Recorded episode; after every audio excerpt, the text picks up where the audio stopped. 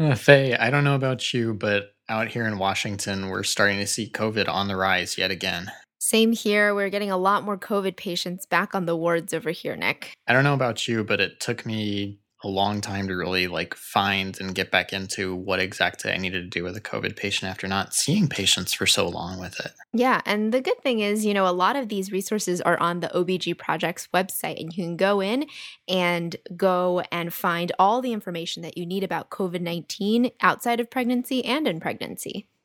Yeah, they've got a button on their website that has topics ranging from FAQs for gynecologic care, treatment guidelines for COVID 19 if you've been reassigned outside and been placed into an ICU, as well as key research um, that's coming out, new stuff every single day.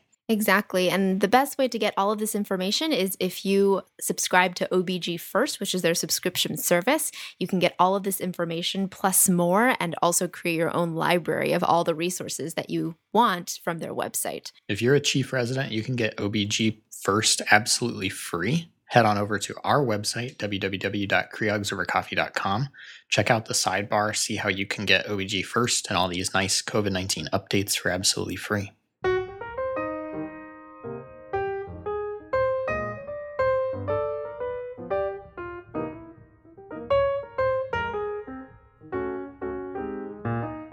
All right, guys, welcome back. This is Faye, This is Nick. and this is Creogs Creogs over, over coffee. So today we have with us Dr. Erin Lips, who is a second year gynecology oncology fellow at Women and Infants Hospital, Brown University. Dr. Lips is going to be talking to us today about cervical cancer. So welcome, Erin. Yeah, thank you so much for having me. It's quite a privilege. Erin, we're super excited to have you, especially because, as you may or may not have noticed, Faye and I have been on an OB kick lately, so we need to get back onto some GYN topics. What do you have for our learning objectives today? Yeah, so today I want to talk about cervical cancer, and I think the the main three things that I want to make sure people come away with are an ability to sort of describe the staging system for cervical cancer and um, to describe the different treatments and when they're appropriate. So, mainly kind of the difference between when we manage people surgically versus when we manage them with radiation and how to decide. That's great, Erin. Um, my first question for you, and this may be a little unfair coming from two people who are maternal fetal medicine fellows, but talk to us about why we should care about cervical cancer, right? What are the what's the incidence of cervical cancer, and why? How does that impact our patient population? Yeah, well, I'm I'm glad you asked. Um, cervical cancer, the thing that always amazes me is that cervical cancer is actually almost a completely preventable disease, which is an amazing fact when we consider how much cervical cancer there still is in the world. And that's largely because there is just not enough access to good routine screening and, and um, good preventive care. And so this is a really important thing to understand and, and um, be passionate about so that we can start working to close the gap. Um, cervical cancer, it's the fourth most common female malignancy worldwide, but what's really important to know is that the burden of the actual cancer diagnoses and the cancer related deaths um, is really disproportionately weighted towards populations without access to adequate screening, screening um, or adequate treatments. And so, like 90% of all of the cancer deaths from cervical cancer actually occur in low and middle income countries. Um, and the mortality in those countries is like 18 times what it is in, in the more developed countries which is Wow. pretty profound. So in 2012, for instance, um, in high income countries, cervical cancer was the 11th most common female cancer and the ninth most common cause of cancer mortality. But in low and middle income countries, it was actually the second most common cancer and the third most common cause of cancer death. And in Africa and Latin America, cervical cancer is actually the leading cause of cancer specific mortality in women, which is huge. And I think, especially when we think about, you know, the patients who are affected by cervical cancer, a lot of them are really young, and so this is a lot of young women um, dying of of a totally preventable disease. Yeah, totally. What about in the in the United States? Talk to us a little bit about you know the patients who are diagnosed with cervical cancer, um, and also the incidence and mortality there. Yeah. So based on the SEER data, um, we estimate that in the US, in the year of 2020 alone, there are probably about 13,800 new cases of cervical cancer. And in terms of deaths, probably a little over 4,000 deaths per year related to cervical cancer. In the US, the median age of diagnosis is somewhere between 47 and 50 years old, but about half of those women are actually diagnosed under age 35, so very young. Mm-hmm. And I would say, you know, we just talked a little bit about the worldwide disparities, but even within the United States, there um, are huge racial, socioeconomic, geographic disparities. Um, for instance, uh, Black and Hispanic patients have the highest rates of cervical cancer. And if you look at a map of the US, there are actually certain states that have significantly higher rates of cervix cancer than others. And it's probably multifactorial, but I think overall and globally speaking, this is all you know due to to poor access and um, large barriers to getting routine gynecologic care. Yeah, no, I mean we've talked before about pap smears and cervical cancer screening, um, and highlighted there too about how you know pre-malignant lesions and cervical cancer really is quite like a disease of disparity, um, and it's really unfortunate in a way because, as you've said already, this is almost entirely preventable. Erin, though, there are other risk factors for cervical cancer if we move kind of beyond the social context as well. Absolutely. Yeah. And I think the number one risk factor, which I know you guys have talked about on the podcast before, is um, chronic infection with high risk HPV strains. And HPV really causes almost every case of cervical cancer that's out there. Um, and so, you know, finding ways to avoid HPV infection or prevent it to begin with is really an amazing way to prevent cervix cancers from occurring. Uh, but other risk factors include earlier age of sexual debut, um, higher number of sexual partners total in a lifespan, higher risk sexual partners, um, people who are immunosuppressed are at much higher risk of um, HPV infection and then resulting dysplasias and cancers. And that includes people like um, organ transplant patients or uh, patients who have HIV, for instance, they're at much higher risk. People who have um, other STIs, people who have had other vulvar or vaginal dysplasias, anyone who you know is is not attending their routine screening, as we've talked about. And then the last but not least risk factor that I like to talk about is tobacco use. Um, tobacco use alone doubles the risk of, of high grade dysplasia and cancers, even after we control for HPV status. And so I always tell patients, you know, if you quit, if you quit smoking right now, it's probably the best thing you can do to prevent this, you know, HPV infection um, from causing bad problems in terms of dysplasia and cancer. And um, it can, it, it has about a twofold risk reduction, which is pretty amazing. That's really good to know. And I think, you know, of course, there are multiple uh, reasons for patients to stop smoking, but I think that's a great way to motivate patients, especially our population, to stop smoking as well.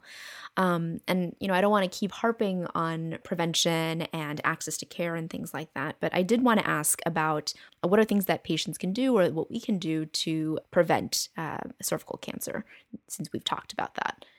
Yeah. So I usually think of prevention. Um, as kind of a, a twofold issue. Um, there is primary prevention and secondary prevention. And when I think of primary prevention, I think about avoiding or preventing the HPV virus from um, infecting people.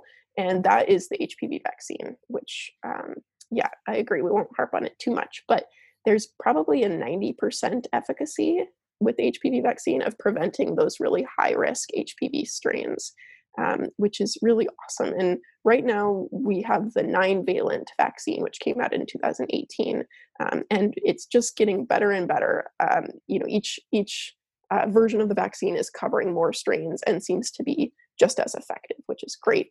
Unfortunately, in the US, we are lagging behind some other countries in terms of HPV vaccination rates.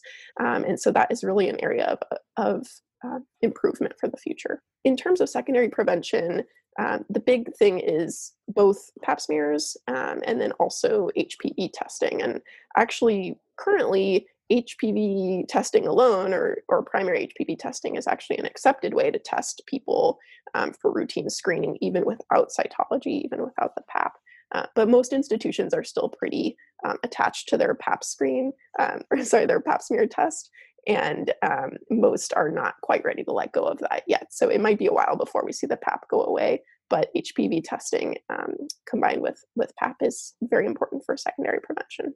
Erin, let's move from screening and risk factors onto the actual presentation of the disease. It's, as you mentioned, you know, like 13, 14,000 cases a year in the United States. So, probably not one that every resident is going to see during their residency. Um, what should we be thinking about, or what should prompt us to think about cervical cancer as a diagnosis?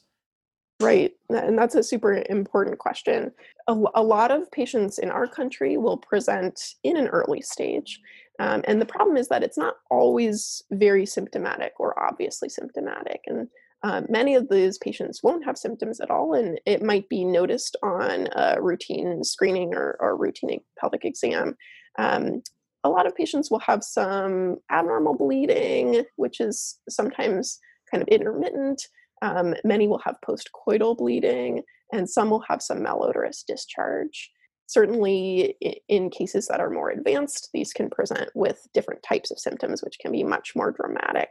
Um, things like lower limb edema, flank pain, sciatica, etc. And then we don't usually see patients presenting with fistulas, but if if cancer is much more advanced, you know, this type of cancer has a tendency to invade into the bladder or the or the rectum, and that can present with um, fistulas, so passage of urine or stool through the vagina. So let's say we have a patient that comes and they present, and we see some type of mass on their cervix. Um, what should we be thinking about in terms of you know definitive diagnosis? Like, what are things that we should be ordering for that patient? the only way to really diagnose a cervix cancer is by getting a biopsy. And um, the diagnosis is 100% based on histopathologic assessment of that biopsy.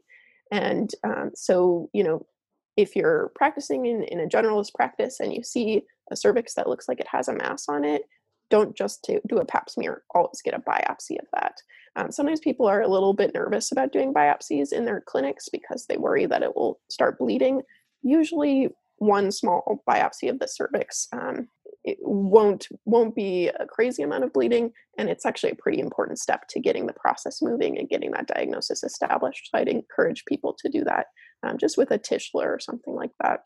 And and speaking of pathology we know that probably about 80% of cervix cancers are squamous cell cancers and 20% or so are adenocarcinoma and there are a few other more rare types mixed in there once once we actually have a diagnosis of cervix cancer, the next step is usually to proceed to the um, to the operating room for an exam. Here in the U.S., we'll typically order a, a PET CT scan before even making that step, and that, that's usually just sort of the order of events. Um, we'll get a PET CT scan. This is something that's certainly not as available in uh, lower resource areas, but that's usually the best way with cervix cancer to look for any spread of disease or you know lymph node metastases um, because those lymph nodes will light up um, if they are affected. But then it's really important to go to the operating room to have an exam under anesthesia. And we do a few different things with these exams, and, and they're, they're really important to actually understanding the spread of the disease. Um, one is assessing the parametria. And so uh, GYN oncologists will get really good at um, once the patient is asleep and well anesthetized, they can feel, you know, either side lateral to the uterus to understand if there's any thickening and if the disease has spread to the parametria. And that has big implications for what type of treatment the patient patient need. Um, and then typically we also do a cystoscopy and a proctoscopy at this time to look and see if there's any involvement in the bladder and the rectum. Um, sometimes we'll have the radiation oncologist come to the operating room and, and participate in the exam together because if the patient ends up needing radiation, then um, that will be helpful for them as well. Right. And speaking of staging, that's like the million dollar Creog question. Um, there's always something about staging of various GYN malignancies, and cervical cancer is definitely a popular one. Um, though I actually I understand the cervical cancer staging system has changed recently, um, which throws a whole new wrench in for residents trying to learn this. That's right. And honestly, it's been sort of a source of confusion for all people in GYN oncology, not just residents. So don't worry about that. Um, but yeah, it, it, so I can give you a little bit of insight into all of that. So we use, um, like with the other GYN cancers, we use the FIGO staging system. And there was the now old cervical cancer staging system from 2009, um, which was um, basically a clinically staged only system where um, it relied mostly on the provider's clinical exam and some very basic radiology. And the the purpose of that was to be able to be used in all different sorts of settings, no matter the country, no matter the level of resources, um, especially since this cancer so profoundly affects uh, people in low resource areas. The problem is that with that staging system, they didn't take into account anything that happened after surgery or treatment. And so with our other types of cancer, we usually you know stage people surgically. So if someone has positive lymph nodes etc then that usually upstages them.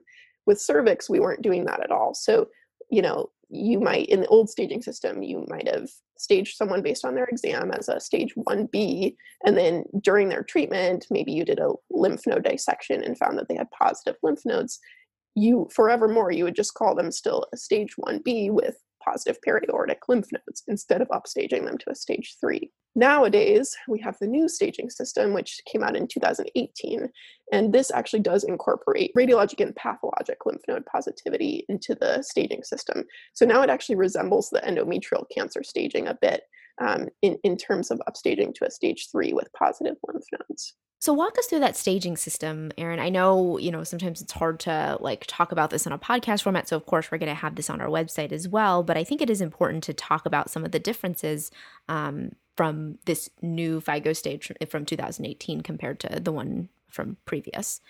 Yeah, exactly. So there are a couple of different changes, mainly in the stage 1 and the stage 3 category something I, I, know it's so difficult with these staging systems to memorize everything because you get really bogged down in details. So I like to first take a step back and kind of lump things into broad categories. And and so I always think, you know, okay, stage one is cancer that is confined to the cervix and the uterus. Stage two is looking at cancer, um, cervix cancer that has invaded beyond the uterus. So so because of where the cervix is, that usually means um, sort of beyond the uterus, maybe into the parametria, and then down into the vagina, but not all the way down to the bottom of the vagina. Stage three is one step further, so going all the way to the bottom bottom third of the vagina, extending all the way to the pelvic wall, maybe causing hydronephrosis, and then anyone with positive lymph nodes gets lumped in, into stage three now, like we talked about. Um, and then stage four is invasion beyond the pelvis, bladder, rectum, or any, anything more distant. At the risk of being a little bit tedious here, we can go through a little bit more specific. Within stage one, which is that just confined to the cervix and uterus, it is important to know the difference between stage 1A and 1B because that does make a difference in terms of actual treatment for the patient.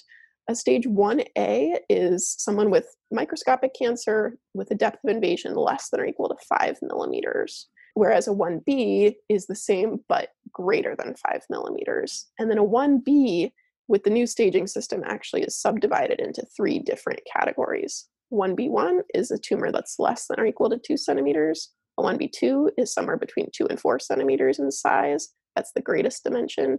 And a 1B3 is a tumor that's greater than four centimeters. And this is important because really anybody with a tumor greater than four centimeters is not a candidate for surgical management. And we'll hit on that a little bit more later. And then stage two, we talked about, you know, invading into the upper two thirds of the vagina and invading into the parametria. So uh, stage 2A is um, just the vagina involvement. Stage 2B is the parametria.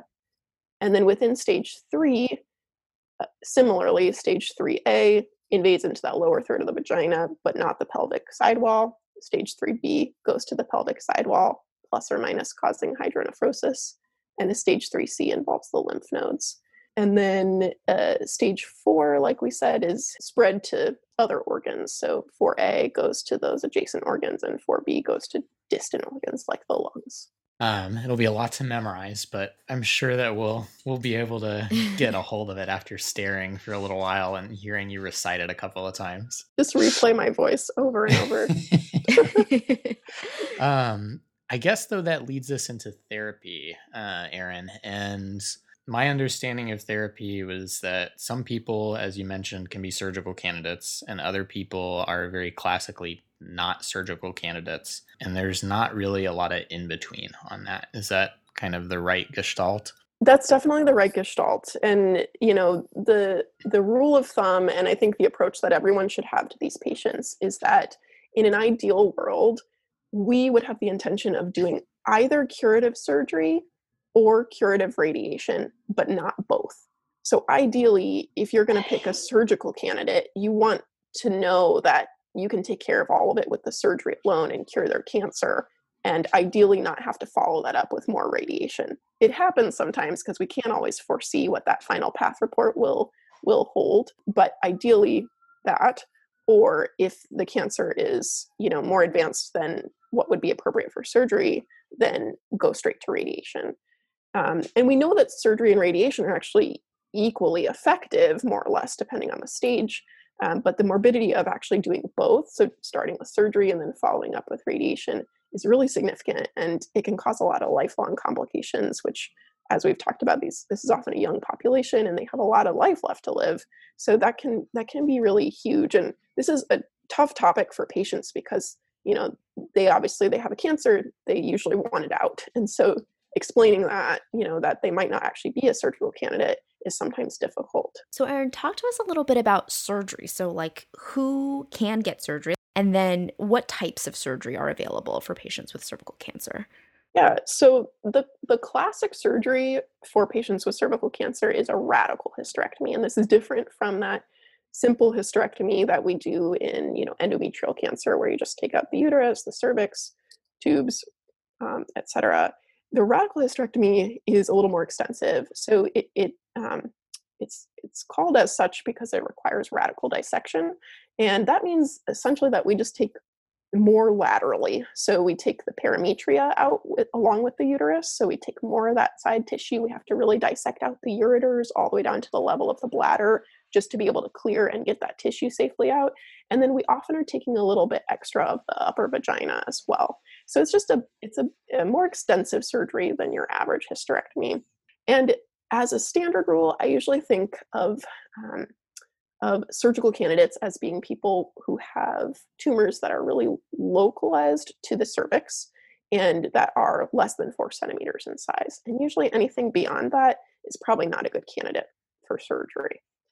Um, certainly, if anyone, if you suspect that anyone has spread to the parametria, if they have positive lymph nodes, like maybe on a PET scan or on a pathologic diagnosis, um, usually those patients are not good candidates for surgery because you know that even if you do their surgery, even if that goes fine, you're probably going to have to follow it up with radiation. And like we said, we want to avoid doing both if possible. So to be a little bit more specific about who gets what surgery, so the the um, the one group that actually can get a simple hysterectomy is those stage 1A ones. If they don't have any evidence of LVSI or lymphovascular space invasion, they can actually get a simple hysterectomy or that extrafascial hysterectomy. But that's really the only group. Everyone beyond that, if they're getting a hysterectomy, they are uh, getting a radical hysterectomy and usually a pelvic lymph node dissection as well. I think I think that kind of covers it. So we talked about you know basically up through stage 1b2s that's that four centimeter cutoff so the, that's kind of the cutoff at which we don't think people are are good candidates for surgery anymore. Um, in some of the guidelines, you'll find that a stage 2A1, which is just involvement of the upper vagina, um, theoretically, those patients are candidates for radical hysterectomy. It doesn't happen very often, though.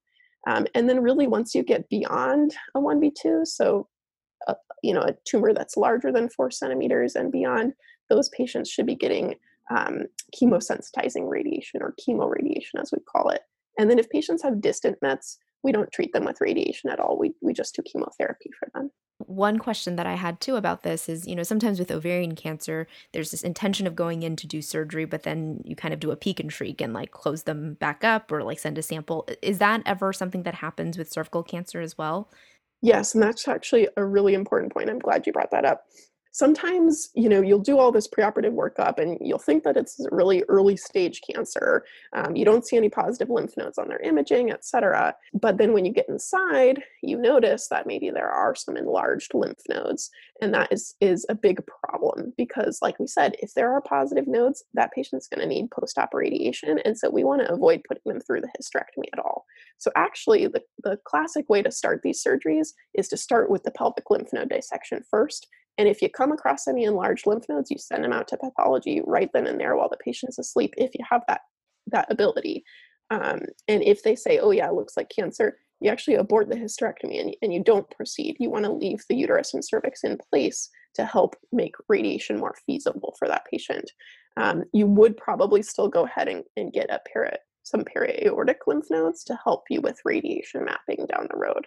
Um, and then, you know, after, so presuming you do go through with the hysterectomy, um, afterwards, it's important to follow up on that pathology report and um, look at basically the, the depth of invasion, um, any involvement of the lymph nodes, the parametria, et cetera. And if those patients have sort of high risk features on their pathology report, oftentimes they do meet certain criteria and have to be sent for postoperative radiation. Um, what about the ovaries at the time of hysterectomy? No, these are young patients, obviously. So, do you take them? Do we leave them actually? Really important question. So, if a patient is premenopausal, um, usually you're actually going to leave the ovaries. Um, and that's because we know that removing the ovaries too early actually increases all cause mortality for these for these and all um, female patients. Um, and you know the, the risk of metastasis to the ovaries is actually really low in cervical cancer and you're usually only doing the surgery if you think it's a really early stage and not involving the ovaries. That being said if your patient is sort of perimenopausal or postmenopausal um, with a cervix cancer then it would probably make sense to take the ovaries out.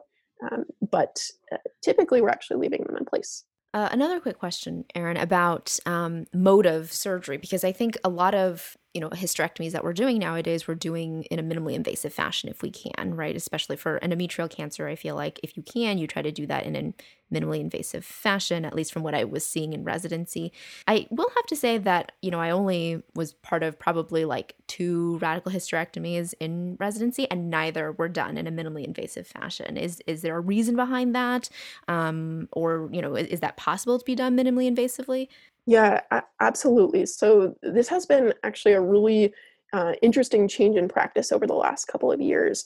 In 2018, the results of the LACC trial came out. And this was a big uh, phase three study. It was a randomized clinical trial, and they were comparing outcomes of radical hysterectomies done um, minimally invasively, either laparoscopically or robotically, versus open.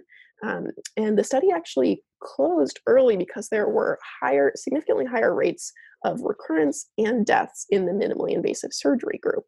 Um, so, at four and a half years after surgery, about 96% of patients who had open surgery were doing well and had no cancer recurrence, but only 86% of, of the patients who had had minimally invasive surgery were still recurrence free. So that was a difference. And then looking at, you know, at three years of the patients who had open surgery, 99% of them were still alive. But in the patients who had minimally invasive surgery, only about 93.8% of them were still alive. Um, and you know this is this is a big deal because pretty much the field had entirely switched to doing laparoscopic radical hysterectomies, um, much less bloody, much better visualization, um, and you know nice for patients get out of the hospital faster and, and better recoveries. Um, but you know that difference between 99% and 93% for a for a young population um, who have you know all early stage cancers a lot of people said we can't ignore that data. And so actually there's been a really big sweeping change um, across the across the world where people are for the most part now saying okay open radical hysterectomy is now the standard of care.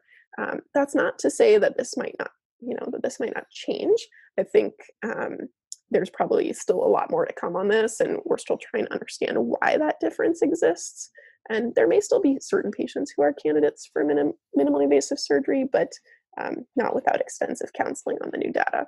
Yeah, I mean, that's surprising, especially since you think about everything that's changed towards laparoscopic surgery um, and robotic surgeries too. You know, and just thinking about how how wild that is to swing all the way back to to open surgery. Let me ask you about this, Erin. There are some patients, again, you mentioned this, a young population sometimes not having completed childbearing. Um, we talked a little bit about ovarian preservation earlier. What about patients who is desiring of fertility sparing? Is there any appropriate candidate for that? Um, and if so, how do we go about it? Yeah, absolutely. Um, there is a lot of fertility sparing treatment for cervix cancer. Um, anyone if you recall that that um, group of patients who are stage 1A1 without any LVSI, they were the candidates for simple hysterectomy and Mhm. standard of care treatment. Those patients, if they want to do fertility sparing, um, they can have uh, just a cold knife cone as long as those margins are negative, and that um, seems to be very good treatment. And you know that you can give the patient go ahead to go ahead and start planning their families. Um, in patients who are a 1A1 who do have LVSI um, or a 1A2, you start to worry a little bit about spread to the lymph nodes because, um, you know, obviously those tumor cells have mobilized a bit. And so with those patients, um, we can offer them either a cone or a radical trachelectomy. Cones are kind of coming coming in more now um, because they're a little bit less morbid um, in terms of procedures for the patients. And then usually we also add a lymph node dissection, the pelvic lymph nodes, to make sure there was no spread and that we're not missing anything. Um, and then uh, stage 1B ones actually, you know, if the tumor is less than two centimeters, those people can still be candidates for a radical trachelectomy and lymph node dissection. So I we spent some time on surgery, Erin, and I wanted to ask a little bit more about other types of treatments because you know we um, haven't yet talked about the whole group of patients who can't get surgery, right? Who need other types of treatment. So um, can you talk a little bit more about like radiation and chemotherapy and like what what different types those patients may need? Yes, definitely. So, you know, in in cervix cancer, we often talk about um, this combination called chemoradiation or chemosensitizing radiation, um, and it's basically a a baby dose of chemotherapy administered, sort of co-administered at the same time as radiation. Um, and the radiation for cervix cancer is administered in a really specific way that I think is kind of helpful to understand. Um, and so if you know, you know, preoperatively that the patient is really not a candidate for surgery, then you, like we talked about before, you really want to keep the uterus and cervix in place because it helps with administering the radiation in an appropriate location to treat that, that site of cervix cancer. Like we talked about before, you're usually going to have started with a, a PET CT scan to help you look at spread to the lymph nodes. Um, and if the periaortic lymph nodes aren't lighting up, you'll usually want to do a, a, lymph node dissection there just to see if that cancer has spread to the periaortic lymph nodes. That will help with mapping the radiation fields. Once you actually get to the radiation treatment, the radiation is co administered with chemotherapy. And usually the chemo is a small weekly dose of cisplatin, and um, it's given once a week, usually for five or six cycles. So maybe, you know, Monday for six times in a row. Um, and then the radiation itself is a combination of two different types. Um, there is the sort of whole pelvic radiation or the external beam radiation, and then there's the internal treatment or the brachytherapy.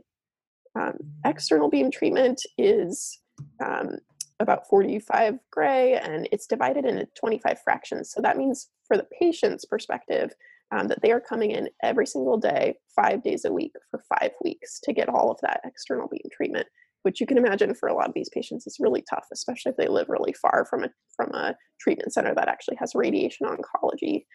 Um, and then the second part of the treatment is brachytherapy or localized radiation. Um, and they get another 40 gray through this, and it's also divided up into fractions.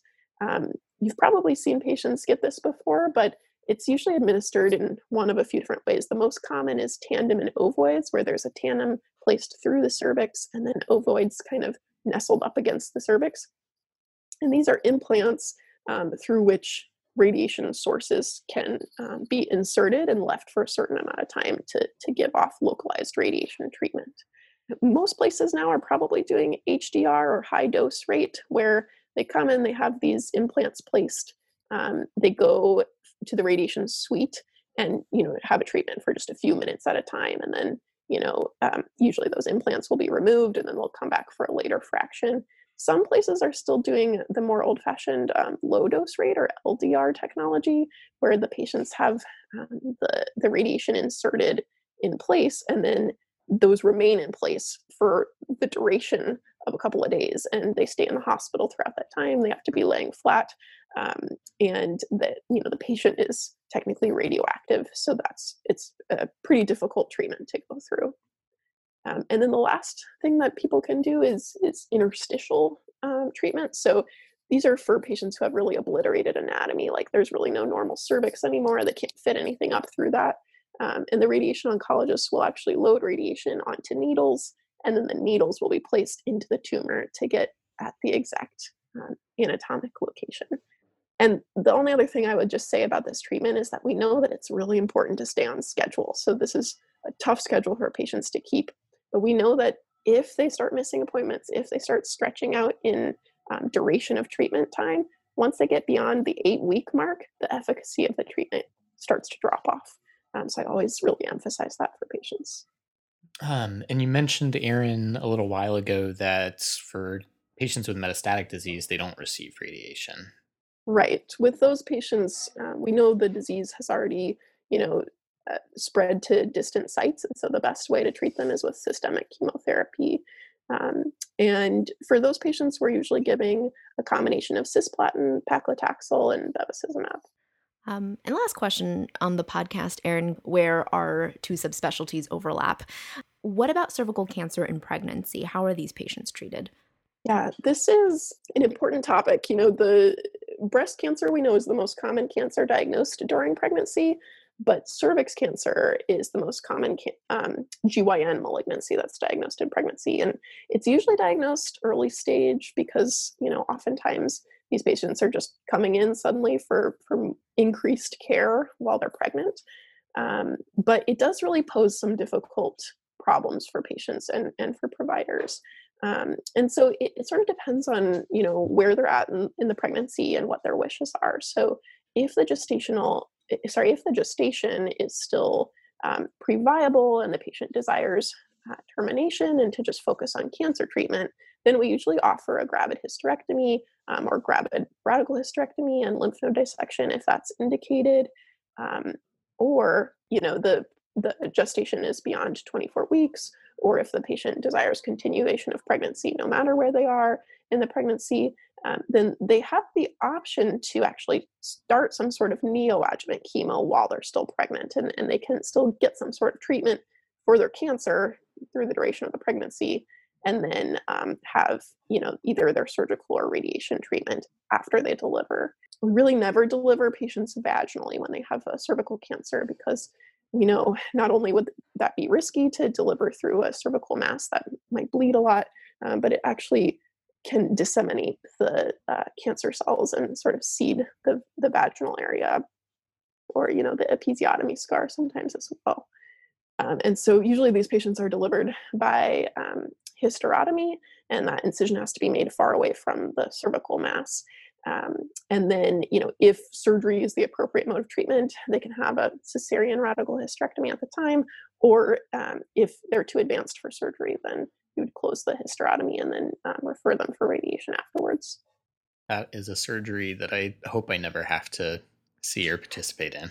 Agreed. Agreed. Agreed. Um, well, Erin, thank you so much for coming on the podcast and giving us the full lowdown on cervical cancer. This was super helpful. Yeah, my pleasure. I know we, we got into the weeds a little bit, but I hope it was helpful and answered all the questions that are out there. Yeah. So, Faye, why don't we try and summarize real quick? All right. So we first talked about the incidence, the epidemiology, and then, of course, the disparities of cervical cancer. So we discussed that while cervical cancer is almost a completely preventable disease, um, unfortunately, the burden of cancer and cancer related deaths is disproportionately weighted towards populations that have low access to adequate screening or adequate treatments. Um, and 90% of cervical cancer deaths occur in low and middle income countries. With that in mind, however, um, even in the United States, which we consider a high resource country, um, we still have in 2020 a little over 4,000 deaths from cervical cancer. And even in the US, there are still racial, social, economic, and geographic disparities that occur.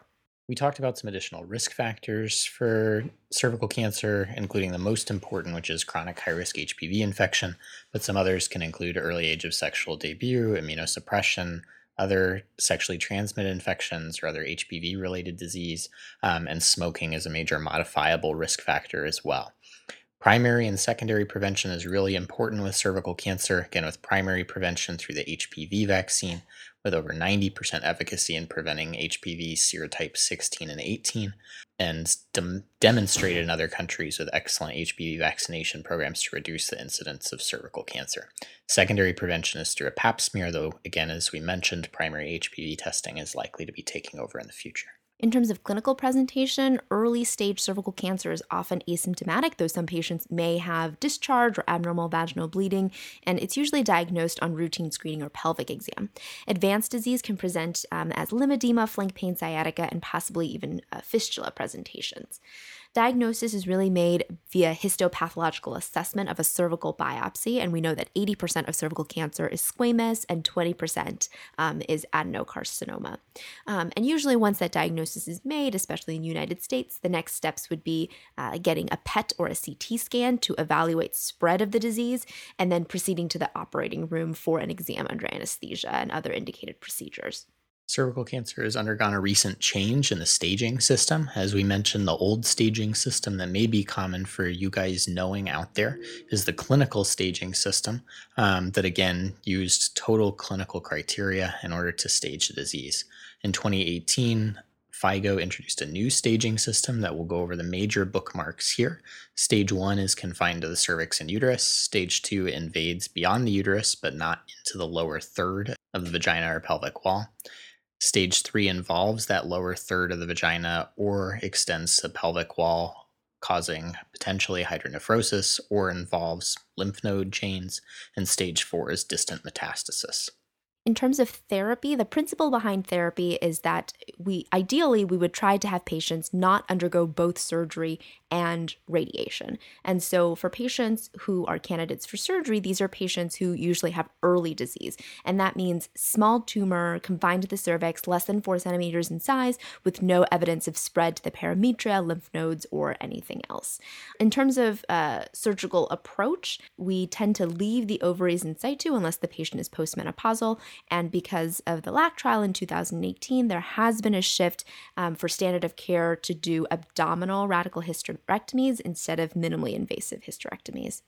The alternative option for treatment that we spoke about is radiation therapy if patients are not surgical candidates. Again, we talk about this as chemoradiation primarily, where patients will receive weekly small doses of cisplatin over the course of five to six cycles, and then combine this with whole pelvic or external beam radiation therapy with internal brachytherapy. Um, there are also other types of brachytherapy, various methods that we talked about during the podcast, but it's most important for us to remember that schedule is important as the timing of radiation therapy is crucial for optimal cell kill. Chemotherapy alone is indicated for metastatic disease. And finally, in terms of cervical cancer diagnosis in pregnancy, it is the most common GYN malignancy in pregnancy.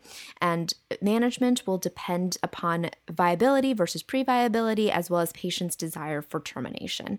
Um, if a patient does desire to continue the pregnancy, then the patient should have options for neoadjuvant chemotherapy until delivery, with um, a recommendation to deliver via cesarean section um, and possible cesarean radical hysterectomy at that time. I think that sums it up. So once again, this is Nick. This is Faye. And this has been Creogs Over Coffee.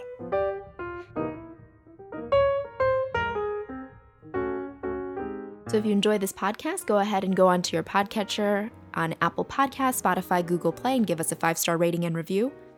Find us online on Twitter at CreogsOverCoff1, on Facebook and Instagram at CreogsOverCoffee, or you can head on over to our Patreon, patreon.com slash CreogsOverCoffee. Send us some love and we'll send you some swag. We have show notes for this show and every other show, so go ahead and go onto our website, www.creogsovercoffee.com. If you have a question, comment for us, a correction on this or any of our previous episodes, or you want to send us and Erin some love, email us at creogsovercoffee at gmail.com.